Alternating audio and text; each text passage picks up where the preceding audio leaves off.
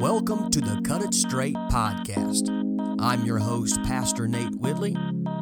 Cut It Straight is a podcast helping you pursue excellence in your preaching and ministry.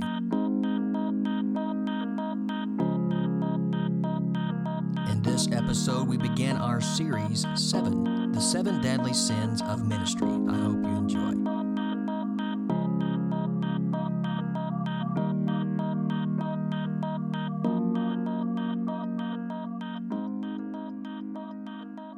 Welcome to the Cut It Straight podcast, episode 27. I'm your host, Pastor Nate Whitley. Well, it's 2019, it's a new year, a new day. And so we're going to begin a new sermon series for the podcast. It's called Seven the seven deadly sins of ministry. And so we're going to look at the seven deadly sins over the next few episodes. So I hope you will continue listening with me. Now, the most important person that you have to minister to is yourself. It's not your family, friends, co workers, neighbors, or congregants. Each of those people are part of our mission. But as ministers, the most important person we have to watch over is ourselves. Paul says in 1 Timothy 4:16, "Keep a close watch on yourself and on the teaching. Persist in this, for by so doing you will save both yourself and your hearers." Paul encouraged Timothy to keep a close watch on himself and on his teaching. The phrase keep a close watch in the Greek means to examine or observe. The man of God examines his spiritual health just as much as he examines the spiritual health of the people he ministers to. Your first responsibility is your own salvation and holiness. Personal growth in sanctification and godliness takes precedent before ministering to others. Robert McCheyne, a minister in Scotland in the 1800s, who was a man of prayer and a student of Scripture, wrote to a ministerial friend who was attempting to perfect himself in the German tongue, and he says, and I quote, I know you will apply hard to German, but do not forget the culture of the inner man. I mean, of the heart. How diligently the cavalry officer keeps his saber clean and sharp. Every stain he rubs off with the greatest care. Remember, you are God's sword, his instrument. I trust a chosen vessel unto him to bear his name. And in great measure, according to the purity and perfection of the instrument, will be the success. It is not great talents God blesses so much as likeness to Jesus. A holy minister is an awful weapon in the hand of God. End quote. Timothy cannot separate the life he lives and the message he preaches. The people Timothy ministers to will undoubtedly mimic his lifestyle more than obey his message. Paul continues and says, Persist in this, for by so doing you will save both yourself and your hearers. The word persist in the Greek means to remain or to continue. The man of God can't just have a spiritual checkup every once in a while. He can't check his health just on days of communion or Christmas time or New Year's Eve. Rather, he must constantly check the health of his heart and soul. The psalmist writes, Search me, O God, and know my heart. Try me and know my thoughts, and see if there be any grievous way in me, and lead me in the way everlasting. That's Psalm 139, 23, and 24. In the verses preceding these, David is praying for the destruction of his enemies. But David knows that his greatest enemy isn't without, it's within. The man of God's greatest adversary isn't the devil or unruly people. No, it's the sin within our own hearts. Sin is the stowaway in our hearts waiting for the right moment to be freed. It is our responsibility to keep a close watch upon ourselves because the people we serve need for us to be at our best condition. Our spiritual health must be in the very best of condition. Paul writes in 2 Corinthians 13 and 5 Examine yourselves to see whether you are in the faith. Test yourselves or do you not realize this about yourself that Jesus Christ is in you, unless indeed you fail to meet the test? The Corinthian church wanted proof that God was speaking through Paul. Paul turned and told them to examine themselves to see whether or not they were in the faith. The word examine in the Greek means to put to the test. Like the jeweler who examines diamonds for any imperfections, we are to examine our own spiritual state. We must keep a close watch on ourselves. It is easy for us to neglect our own hearts. The man of God's heart can become just as calloused as his hands. Toiling in the depths of man's problems and issues can cause us to become numb to sin. Counseling people and ministering to people who have ruined their lives because of sin can lead us to becoming blind to our very own failures. 1 Corinthians 10 12 through 13 Therefore, let anyone who thinks that he stands take heed lest he fall. Take heed. Again, the original language is alluding to keeping watch over yourself. The one who thinks he stands has fooled himself. We aren't standing spiritually upright because of something we have done. Rather, we stand because of the grace of God. And just as we need God's grace to save us, we need God to help us stay saved. We can't save ourselves and we can't keep ourselves saved. We need Christ in us to help us. If we fail to keep a close watch upon ourselves as we minister to others, we are just as susceptible to failing. But we have a promise God is faithful, and He will not let you be tempted above or beyond your ability, but with the temptation, He will also provide the way of escape that you may be able to endure it. Brothers, God is faithful. Temptation is common to but we must remain committed to continually examining our hearts and trusting in Jesus Christ for His strength. Now, sin is the same formidable foe for the Christian and the minister. Each has to wage the war against sin. Puritan John Owen wrote, Be killing sin, or sin will be killing you. We are going to spend time studying the seven deadly sins. Now, Scripture doesn't exclusively list these sins as the most dangerous. Granted, Scripture doesn't say some sins are deadlier than the others because, according to Romans 3:23, all sin brings death. However, throughout church history, these seven sins have been grouped together. In his book Hit List, Taking Aim at the Seven Deadly Sins, author Brian Hedges describes how these seven sins became grouped together. Let me quote him at length.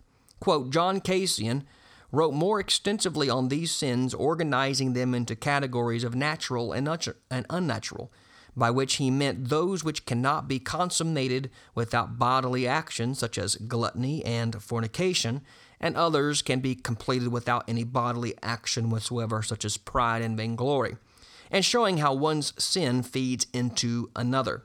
But it was Gregory the Great, hailed by John Calvin as the last bishop of Rome, who condensed the list to seven in his late 6th century treatise, Morals, on the book of Job. End quote. Books, television shows, and movies have attempted to show the nature of these seven sins at work in humanity. Though Scripture outlines many other sins, they can all be traced back to these seven sins. In other words, the seven deadly sins are the root sins that cause a million other sins. For the minister, these are seven sins that we must avoid at all cost. And while we may strike blows to the root of sin and others, the seven deadly sins will disguise themselves in ways that we are blind to. Sin has a thousand faces, and if ministers aren't cautious, we will be deceived and fail to recognize sin's deceptive work in our hearts. Together, we will attempt to look closely at these seven deadly sins, attempting to remove their facades and see them for what they really are deadly. Number one, pride. Number two, envy. Number three, anger. Number four, sloth. Number five, greed. Number six, gluttony. And finally, number seven, lust.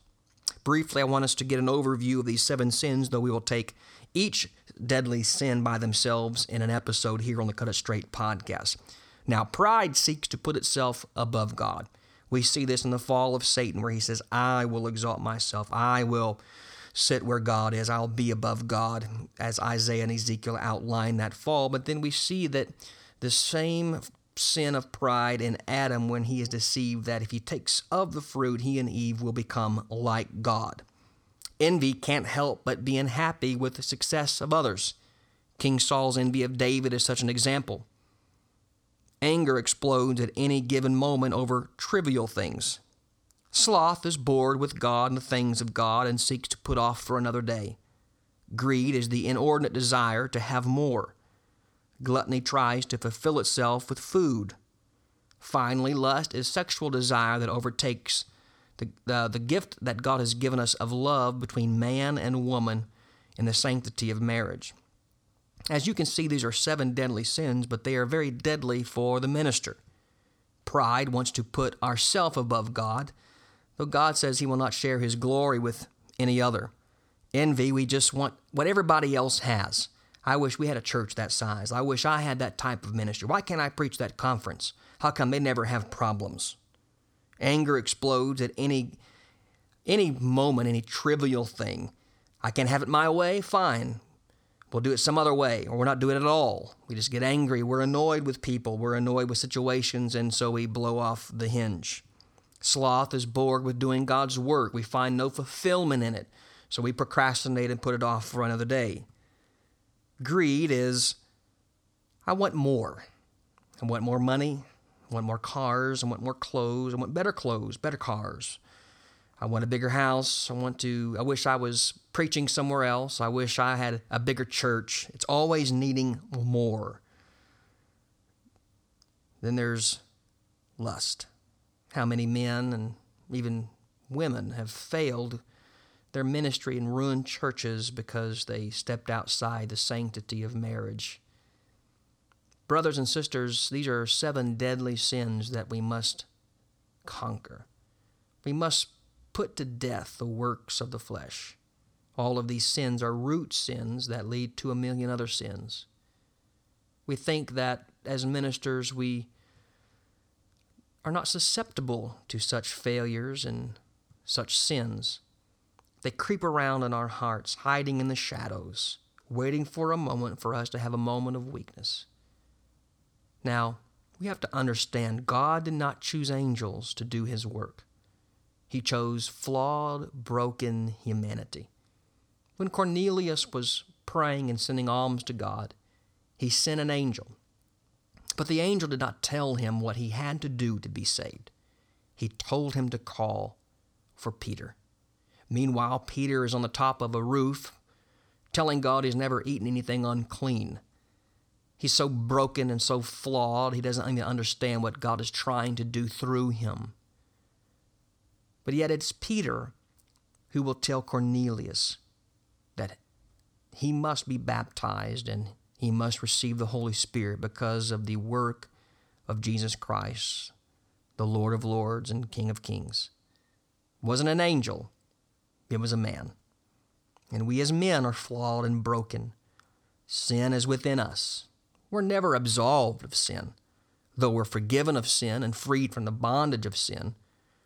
However, we're not relieved of the duty of mortifying sin in our own hearts.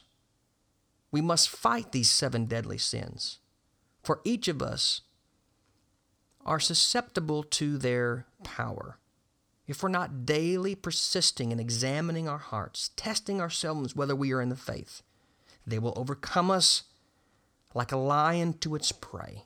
It's crouching at the door. But, brothers, we have hope that God is faithful, that God will help us. Just as He has saved us, He will keep us saved. And He will help us that in our weakness, His strength is made strong. It's perfect. His grace is sufficient for us. So, together over the next several episodes, we're going to look at the seven deadly sins. But we are not without hope.